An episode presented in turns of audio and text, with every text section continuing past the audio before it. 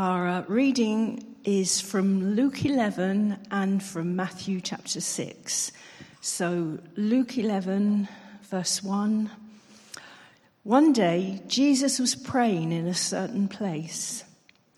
When he finished, one of his disciples said to him, Lord, teach us to pray, just as John taught his disciples. He said to them, When you pray, say, Father, hallowed be your name, your kingdom come. Give us each day our daily bread. Forgive us our sins, for we also forgive everyone who sins against us. And lead us not into temptation. Matthew 6, from verse 5. And when you pray, do not be like the hypocrites, for they love to pray standing in the synagogues and on the street corners to be seen by others. Truly I tell you, they have received their reward in full. But when you pray, go into your room, close the door, and pray to your Father who is unseen. Then your Father, who sees what is done in secret, will reward you. And when you pray, do not keep on babbling like pagans, for they think they will be heard because of their many words. Do not be like them, for your Father knows what you need before you ask Him. This then is how you should pray Our Father in heaven, hallowed be your name. Your kingdom come, your will be done on earth as it is in heaven. Give us today our daily bread, and forgive us our debts as we also have forgiven our debtors and lead us not into temptation, but deliver us from the evil one. For if you forgive other people when they sin against you, your heavenly Father will also forgive you. Amen.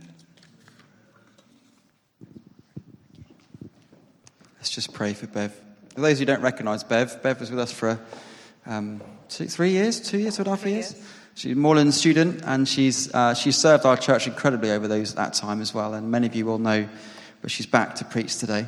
And I won't say any more, but I want to pray for you. Is that okay? Father God, I thank you for my, my sister in Christ. Thank you for Bev. Thank you for her heart to serve you. Lord, her heart to serve us through your word this morning. Lord, and we pray that your words are Bev's words, Father. That actually the words that she uses that come out of her mouth are from you. Lord. And we just pray that we have open hearts to the work of your Spirit this morning and the work of your word. Use your servant, Bev. Challenge us, Lord. Transform us, Father, we pray in your name. Amen. Amen. Thank you, Thank you Jim. Good morning, Waypoint Church. It's so good to be here this morning. I'm so excited to be here to share with you from the Word of God. Thank you so much to Jim, the elders, and the rest of the leadership team for inviting me back to come and share with you. Uh, it is a real honor and a privilege, and I do not take that for granted. So thank you so much. Isn't it amazing to have a baby dedication of Precious Rose? We love PJ and Lorna, don't we? And Precious Rose. Having babies dedicated in the church is a sign of hope. It's hope for today that the church is alive and it's a hope for tomorrow as well. That church will continue. So thank you for being obedient to God, to wanting to raise Precious Rose in the ways of the Lord. Thank you, Margaret, for reading that scripture. Do you know, when I was at home, I actually thought, I wonder if it's Margaret who's doing the Bible reading. and we are wearing matching colors. Have you seen that? Isn't God good? so, our teaching for this morning is going to be based on the Lord's Prayer.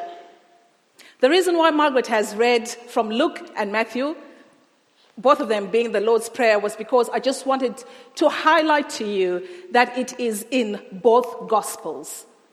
The way that we're going to do it this morning is we are going to attempt, or I'm going to attempt, to answer three questions that I set for myself for you for us to have a better understanding of what the Lord's Prayer is all about. So we're going to look at who. Who do we pray to? We're going to look at what. what is it that we pray about when we say the Lord's Prayer. And we're also going to address the question of why. Why do we say the Lord's Prayer? So that's where we're going this morning. Is that okay with you, church? I was praying um, a couple of weeks ago, asking God for a message for Waypoint Church. And I felt like God was speaking to me that I should preach on the Lord's Prayer. And as the weeks and the days went by, the more I researched into the Lord's Prayer, the more I realized that this is such a, a complex topic, but it's also exciting because it is a rich, it's got lots of rich theological truths in it.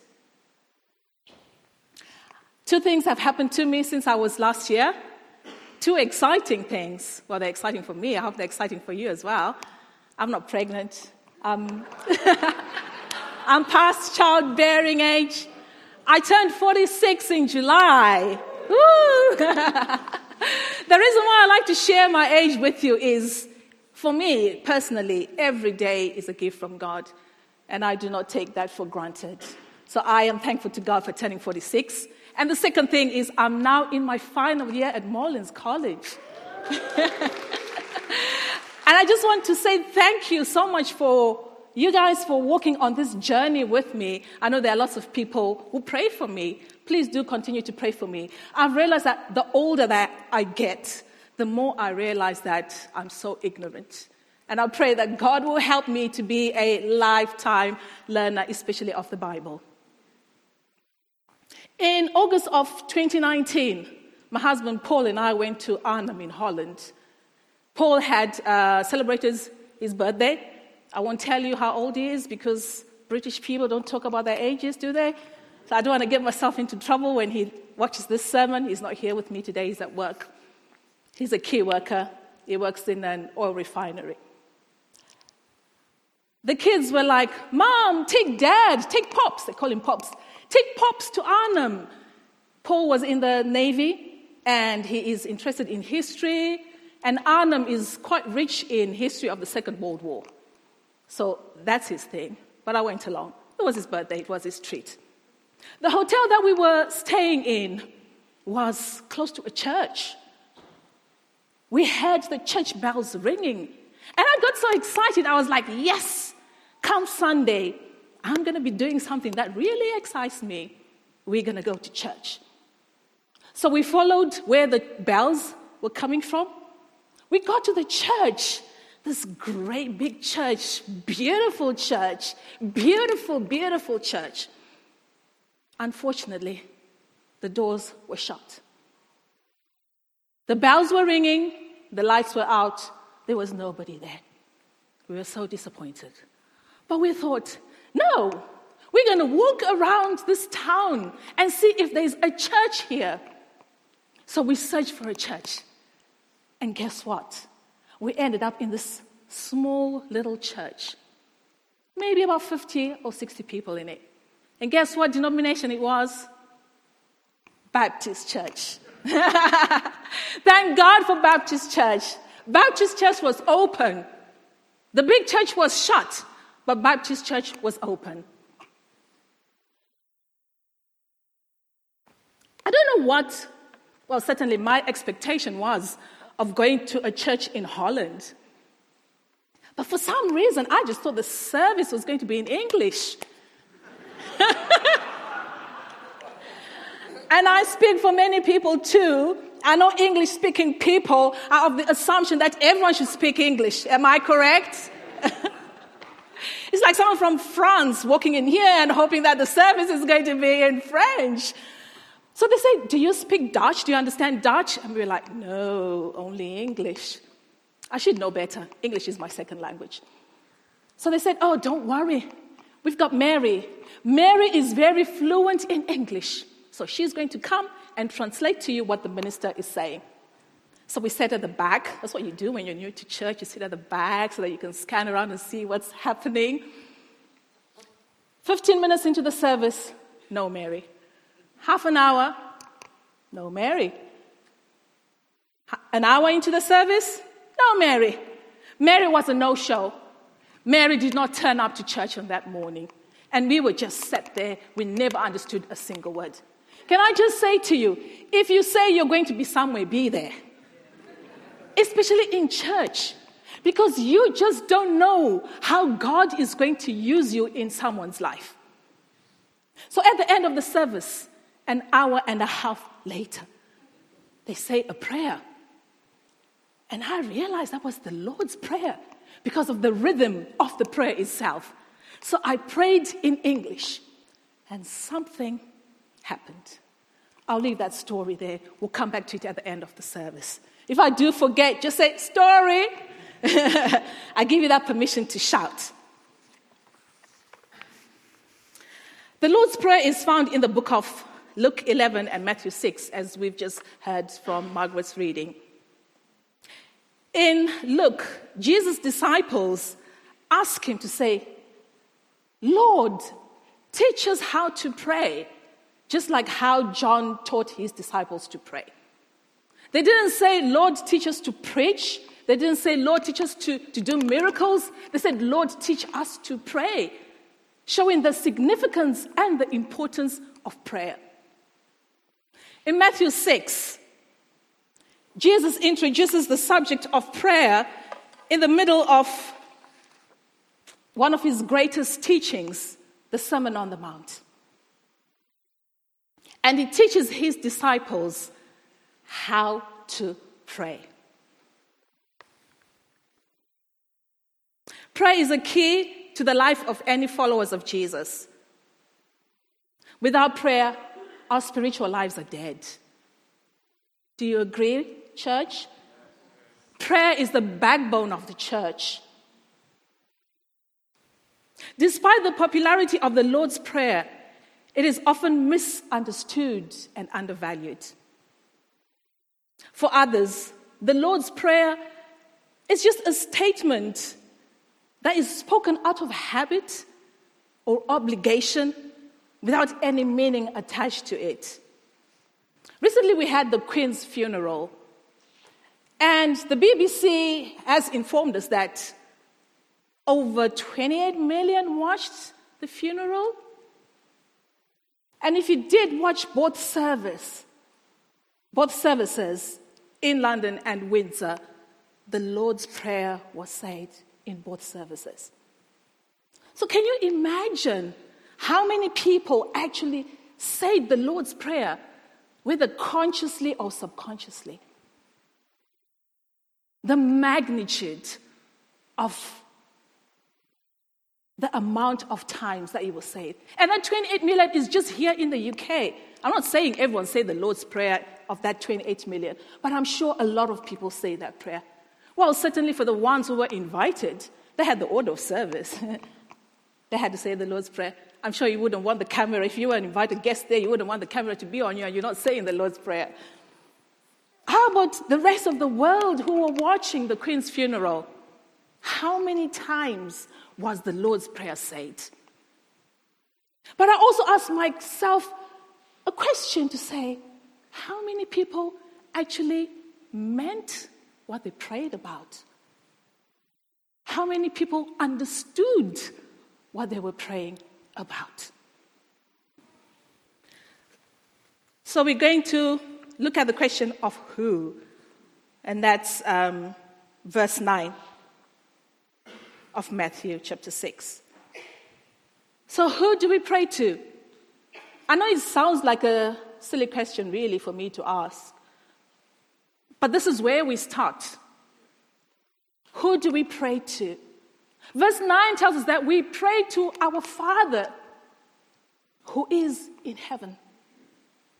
We're not praying to an image, we're not praying to a statue, we're not praying to an animal. We are praying to our Father who is in heaven. Amen. Sorry, I just helped myself to this glass upstairs. That's what you do when you're home, isn't it? You just help yourself. It said VIP on the cupboard, and I thought, hmm, I'll be a VIP today and have a glass. Hope I won't get myself into trouble. So we are praying to our Father who is in heaven. And I know for some people, the word father gives them goosebumps. Now, everyone has had a good earthly father. Some fathers have been absent. Some fathers have been abusive. Some fathers have just not participated in their children's lives. They might be there in the home, but not caring for their children. Some people lost their dads. My dad passed 20 years ago. He was a good dad. He provided for me and my two siblings, my brother and my sister. He loved us. There was no lack in our home. But as good as my dad was, I know that there is a better father who is our Father in heaven. In the book of Genesis, we are told that God spoke the world into existence. This is the Father that we are talking about. Look at your neighbor, the person who's sitting next to you. Look at how beautiful they are. They are made in God's image. Look at the plants outside, the sun, the moon. Two weeks ago, we were out camping. Don't ask me why we were camping in September. It wasn't my choice. It was a requirement at Moorlands College for team building exercise. They got us camping in September. It was so cold. But I looked up in the sky at night and there were beautiful stars. And I was in awe and wonder of God who created all of this. So if you start from that point, that you are not comparing God with your, with your earthly father, He is the Almighty God, the creator. Amen, brother. The creator of the heavens and the earth. He cannot be compared to anyone. It's a great starting point, church. So that is who we're praying to. We're praying to our Father in heaven.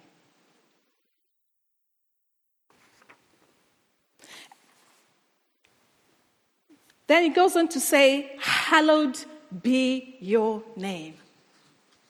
Hallowed be your name. The Greek word that is associated with hallowed means holy, holiness. That our Father in heaven is holy. He cannot be compared to anyone. There is a reverence in who He is. Hallowed be your name. Holy is your name. Holiness is God's name. In the ancient time, when people were given names, they were not just given random names like what we sometimes do. Their names were connected to who they are, their identity, their personality, their character. So God is a holy God. Amen? And in Aramaic, Father is Abba. And it brings in the centrality of the relationship that we have with God. Abba, Father. God is a personal God. He is accessible. He wants us to call him Father, which teaches us that he is warm, he is personal, but he is also an authoritative figure in our lives. Amen. Abba, Father. That is who we are praying to.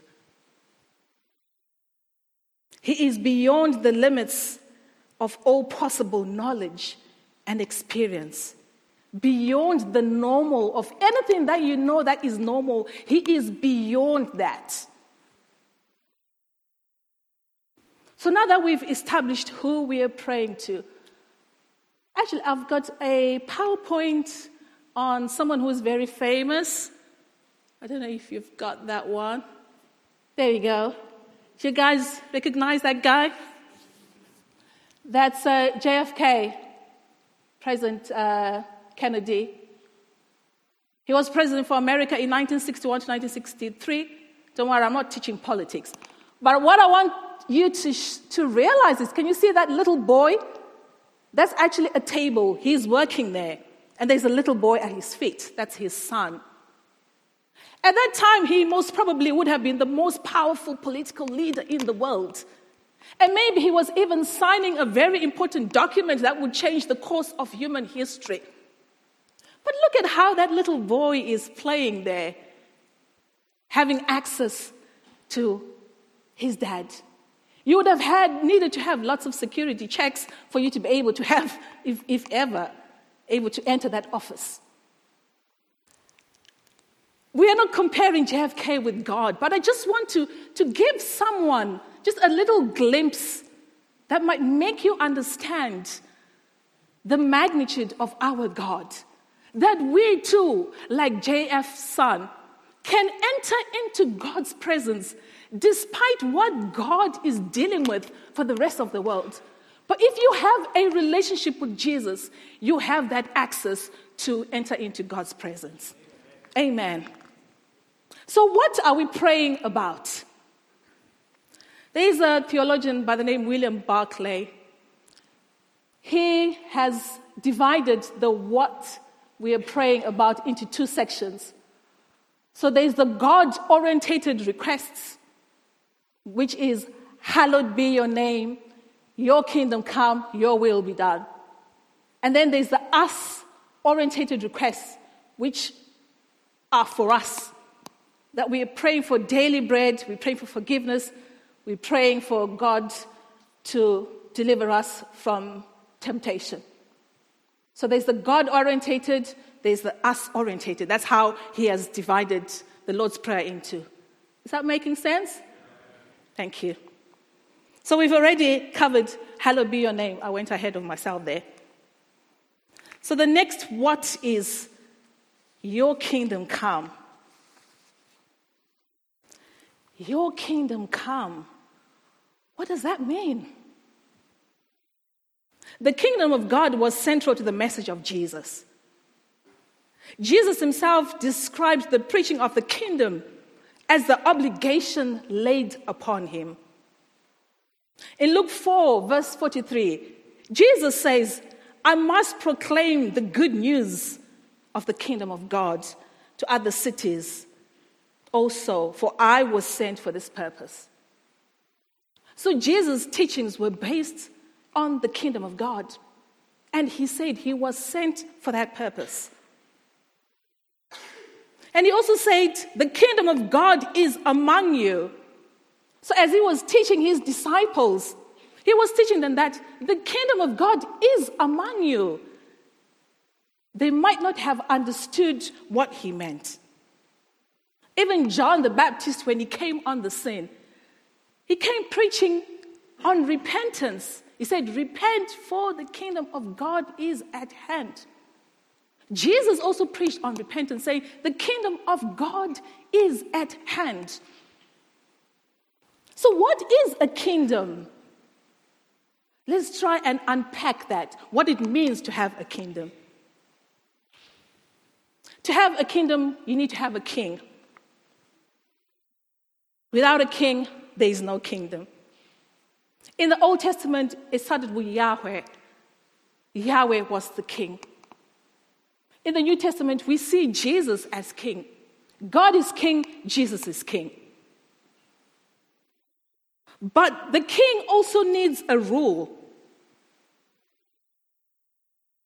God ruled in the Old Testament and still rules in the New Testament. And how, how, how do they rule? They rule by redeeming people, by saving people. Yahweh, God, rescued the Israelites from the bondage of Egypt. Jesus still saves people today through the cross.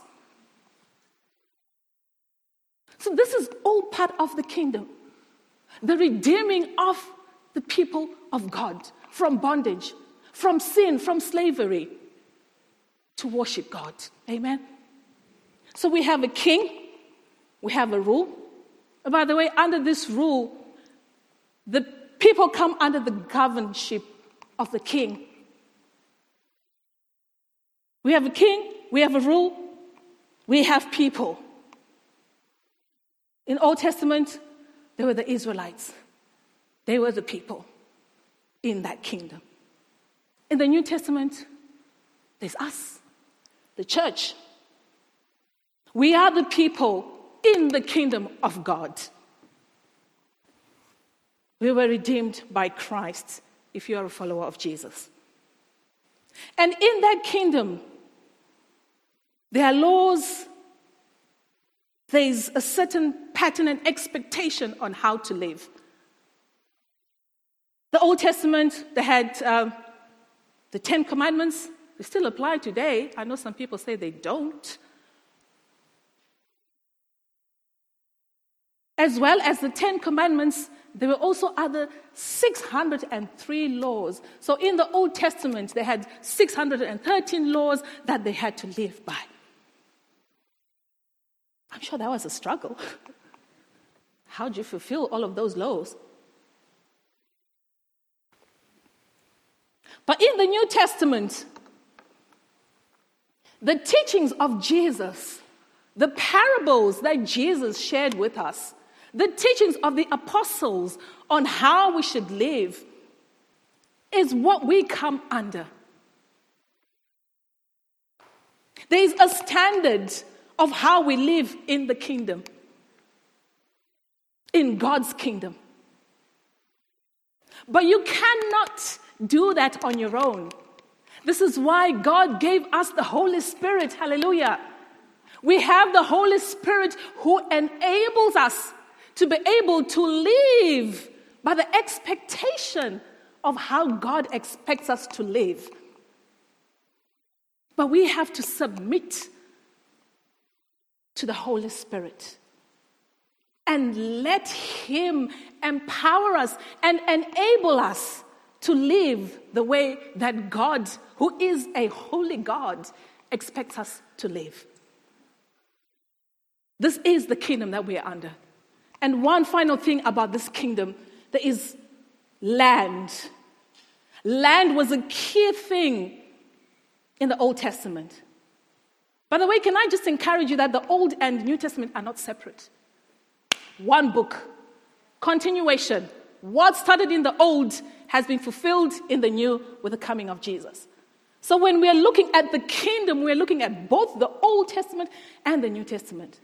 So the, the talk about land, Israel is the land that was promised to the people in the Old Testament.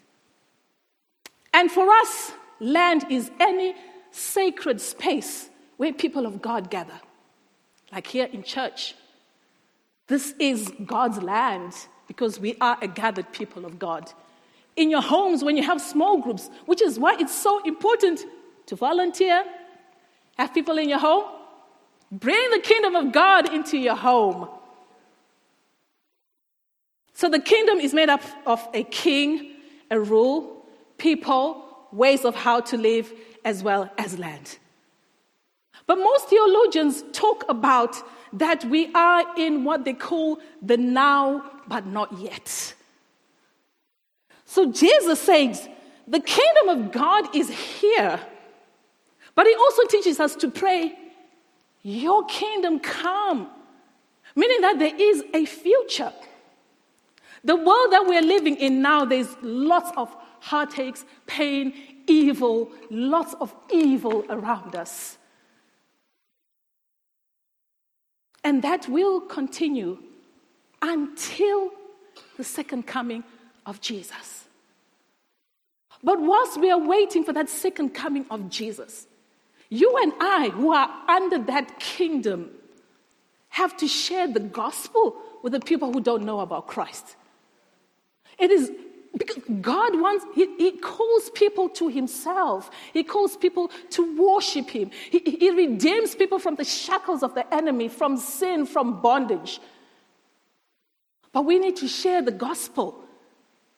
If you're someone who doesn't like to talk, that's fine. Share by your actions by how you live your life, by the standards that you set for yourself in colleges, universities, schools, neighborhoods, by how we live our lives. Hello to my brothers and sisters in the North Building. I haven't forgotten about you. so, this is the kingdom of God. And Jesus encourages us to pray, Your kingdom come. And there is going to be a, a new heaven and a new earth that is mentioned in the book of Revelations. As followers of Jesus, we belong to another kingdom. Our time here will end. This world will not last forever. At the time of the second coming our, of Jesus, our struggles, our trials, our difficulties will come to an end. Amen.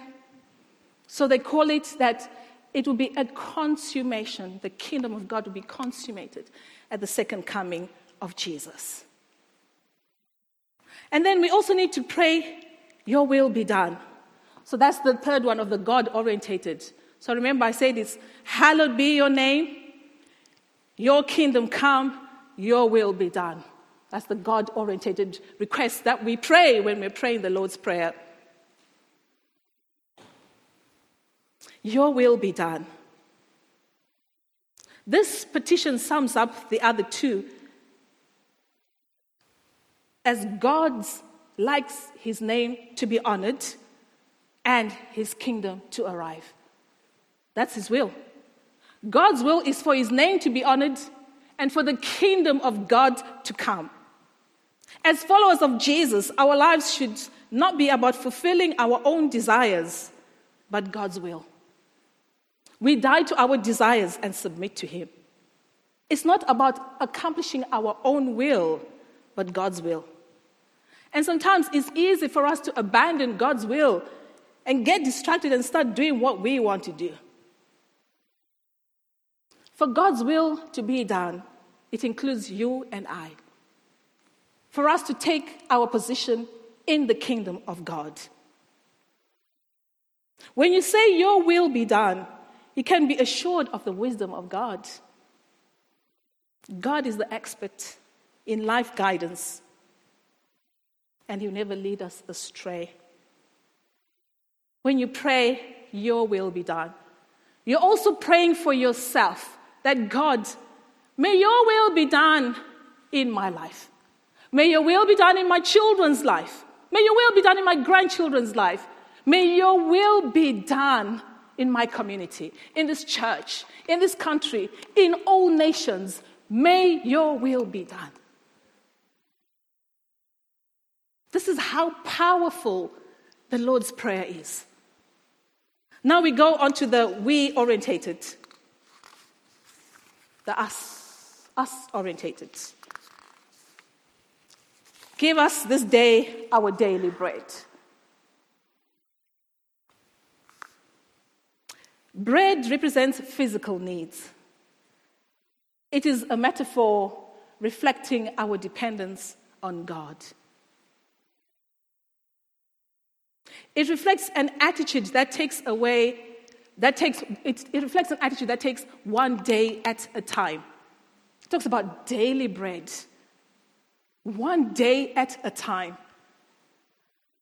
Probably about 10 years ago or less, this could have been a very con- foreign concept here in the West about taking one day at a time.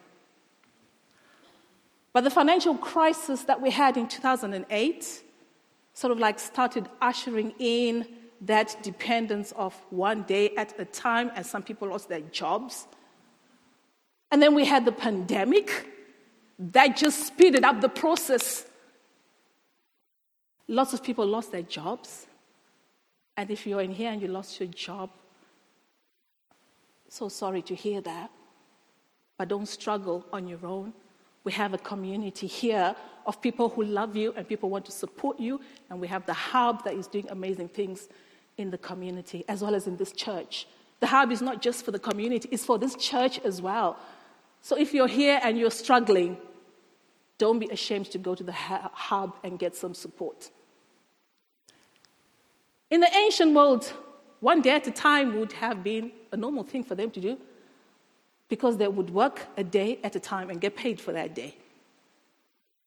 So Jesus tells us that we need to show our dependence on God of taking a day at a time and not worrying about tomorrow. Don't worry about what you're going to eat tomorrow, the Bible says. That if God could provide for the plants and the lilies, will He not provide for us? And in this moment, we are in a crisis, aren't we? With a high cost of living, energy bills going up. People worried about how are we going to live? God said, pray. Jesus said, pray one day at a time. Give me this daily bread. Meaning that this prayer is meant to be said every day if we are praying for a daily bread. You might not say it in the same way, but however, whatever it is that you pray for, make sure that you have covered those areas. Daily bread, one day at a time, and God will make provision for us. And I'm sure Jesus was looking at what happened in, um, to the Israelites when they were in the wilderness. The Bible tells us that God gave them manna. Manna rained from heaven. That was their heavenly bread. They had provision of what to eat. And if you collected too much, it would go off. God was testing them on how they're going to trust Him to provide one day at a time. And then we move on to forgiveness of sin. Verse 12, it says, Forgive us our debts as we have also forgiven our debtors. That debt we can interchange it for sin. Forgive us our sin as we have forgiven those who sin against us. Sin comes from the Greek word called hamartia. And that word is used when someone is shooting and they miss the target, they miss the bull's eye. You miss the target, you miss the mark. Bull's eye. So when we're talking about sin, we're talking about falling short of our, the expectation that God has for us. Just as God meets our physical needs, He also meets our eternal needs. The forgiveness of sin is what we need to live eternally with God, which He has already provided through Jesus. It is God alone who can forgive our sins and remove the guilt. When C.S. Lewis was asked a question uh, by a seminary student, he asked this question. He said, What is found in Christianity that is not found in any other religion? And C.S. Lewis said, That's a simple answer. It is the forgiveness of sin. Psalm 103:12 says, As far as the east is from the west, so far is the removal of our transgressions from us. As far as, I don't know if you can even comprehend that, as far as the east is from the west. That's how far your sins have been forgiven by Jesus. Once our eyes are open to see the, the enormousness of our offense against God, the injuries which others have done to us appear by comparison extremely trivial. I'll repeat that. It was actually a quote from John Stott. I'm not taking credit for that. He says, Once our eyes are opened to see the enormity of our offense against God, the injuries which others have done to us appear by comparison extremely trivial. So when we have an understanding of how much we have hurt God by what we do, when we think of what others do for us, how they hurt us, it should be just minute. He also goes on to say if, on the other hand, we have an exaggerated view of the offenses of others, it proves that we have minimized our own sin. Forgive. As we pray the Lord's Prayer every day, Lord, help me to forgive those who have sinned against me, just like how you have forgiven me. The same grace that God extended to us, we need to extend it to, to other people. God wants to do amazing things in His people, church. And sometimes we miss what God wants to do in our lives because of unforgiveness.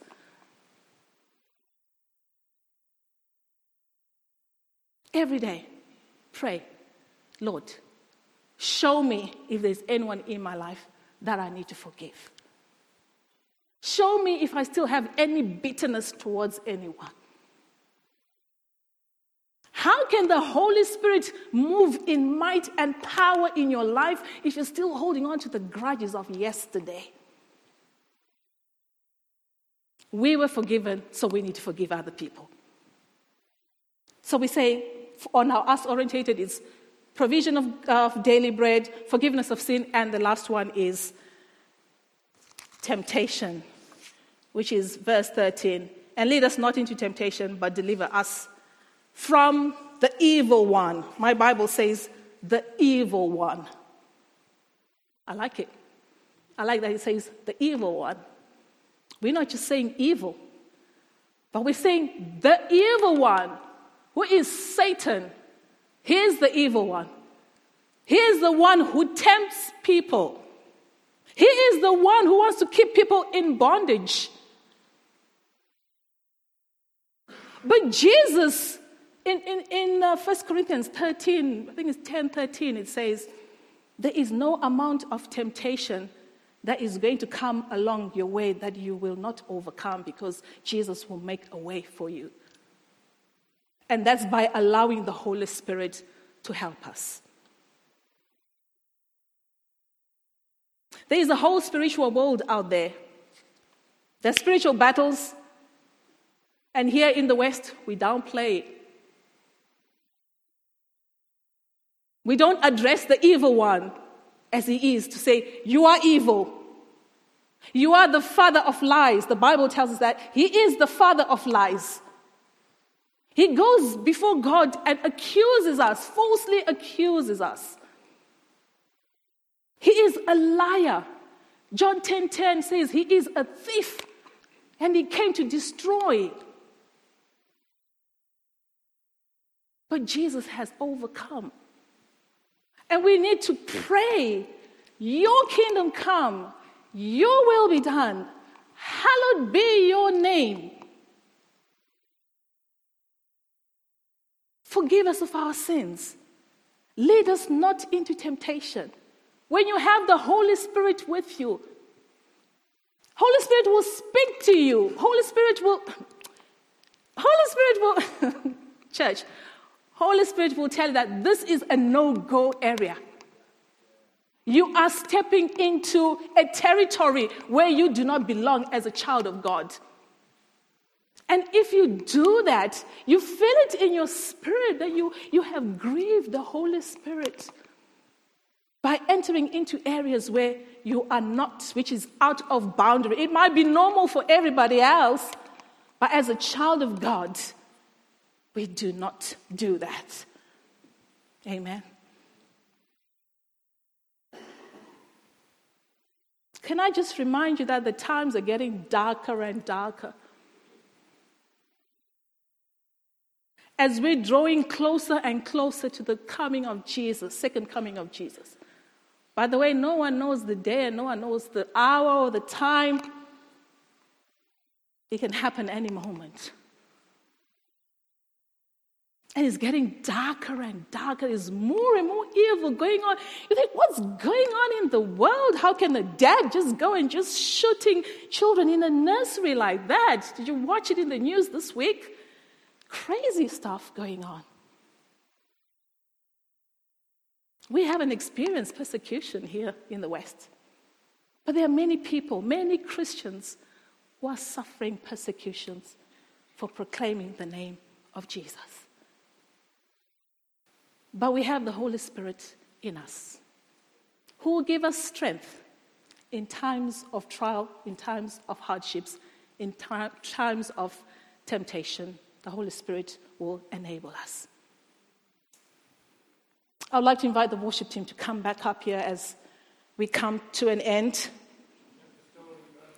Thank you, John. See, I love John Blakeman. This guy is good. He's a good man. Do you still, do you still serve? I promised John. I saw John a couple of weeks ago, and I said, John, I'm not going to mention your name in my sermon because I very often mention John. But then, John, you've just prompted me to mention your name. Thank you so much. John serves here in the garden. You still do that, John? A little bit. I used to see John on Mondays when I was here. John and Mike. Working in the garden, keeping the waypoint garden beautiful. And John talks to the plants.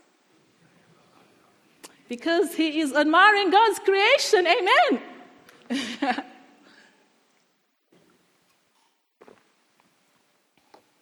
yeah, so the story of Paul and I being in a church in Holland and not understanding a single word for an hour and a half, apart from when we came to the end of the service and we say the Lord's Prayer. Throughout the service, I was hungry for God, which is why we went on this hunt for a church, any church. But at one point, I thought, what if this is not the church of God? What if we are in Satan's territory? We don't even understand what they are saying. But when we say the Lord's Prayer, it gave me comfort. Not only did it give me comfort, church, but something happened in me. God spoke to me in that morning. I felt empowered. I felt equipped. For a moment, it felt like some scales had been removed from my eyes and I could understand the Lord's Prayer. I'd say the Lord's Prayer probably from the age of maybe four or five at school. I wasn't raised in a Christian home, but by the grace of God, God saved me. Amen? As loving as my parents were, I love them so much. Sadly, they're both late. But anyway, I'm getting distracted. that, that day when we say the Lord's Prayer, if I hadn't been saved, that would have been the day that I would have said yes to Jesus. I suddenly realized that there's so much truth in this prayer. That it is our responsibility for us to pray for ourselves and for other people. When we went to the hotel room, Paul said, I'm going for a walk. And I let him go for the walk on his own. After having been set an hour and a half and not understanding what they were saying, I don't blame him. But as soon as he left the room, I started weeping. I wasn't weeping for him. I was weeping for the power of Jesus that had touched me, for the transformation that had happened in my life that morning from saying the Lord's Prayer. From that day onwards, when I say the Lord's Prayer, I know what it means. So, why do we say the Lord's Prayer? It's because we love God and we love people. We love God and we want to be obedient to His word. We love God and we want to honor His name by hallow be your name. We love God because we want His kingdom to come. We love God because we want His will to be done in Waypoint Church, as well as in your personal lives and in the lives of many. We love others. We want to see God providing for their daily bread. We love others. We want to forgive them for the sins that they have, the pain that they have caused to us. We love others that as we pray, lead us not into temptation. We pray for other people in our lives not to be led by into temptation. Our Father is for everyone. It takes away the individualistic of society of today who says, You do you. No, you don't do you. You do God's will. And that means we pray for one another. Amen? Amen. Thank you. Yeah. Actually, no, sorry, Jim. Sorry. Can we say the Lord's Prayer, church? Yeah? We can't finish without saying the Lord's Prayer. Can you stand to your feet and we'll say the Lord's Prayer? I don't know if you can see those words. And I pray that as you say the Lord's Prayer, allow God to speak to you. Allow God for Him to, to, to show you what this prayer really means and take away the preconceived that we just say this as what we do. Let's pray. Our Father, who art in heaven, hallowed be thy name. Thy kingdom come. Thy will be done on earth as it is in heaven. Give us this day our daily bread, and forgive us our trespasses, as we forgive those who trespass against us. And lead us not into temptation, but deliver us from evil. For thine is the kingdom, the power, and the glory, forever and ever. Amen.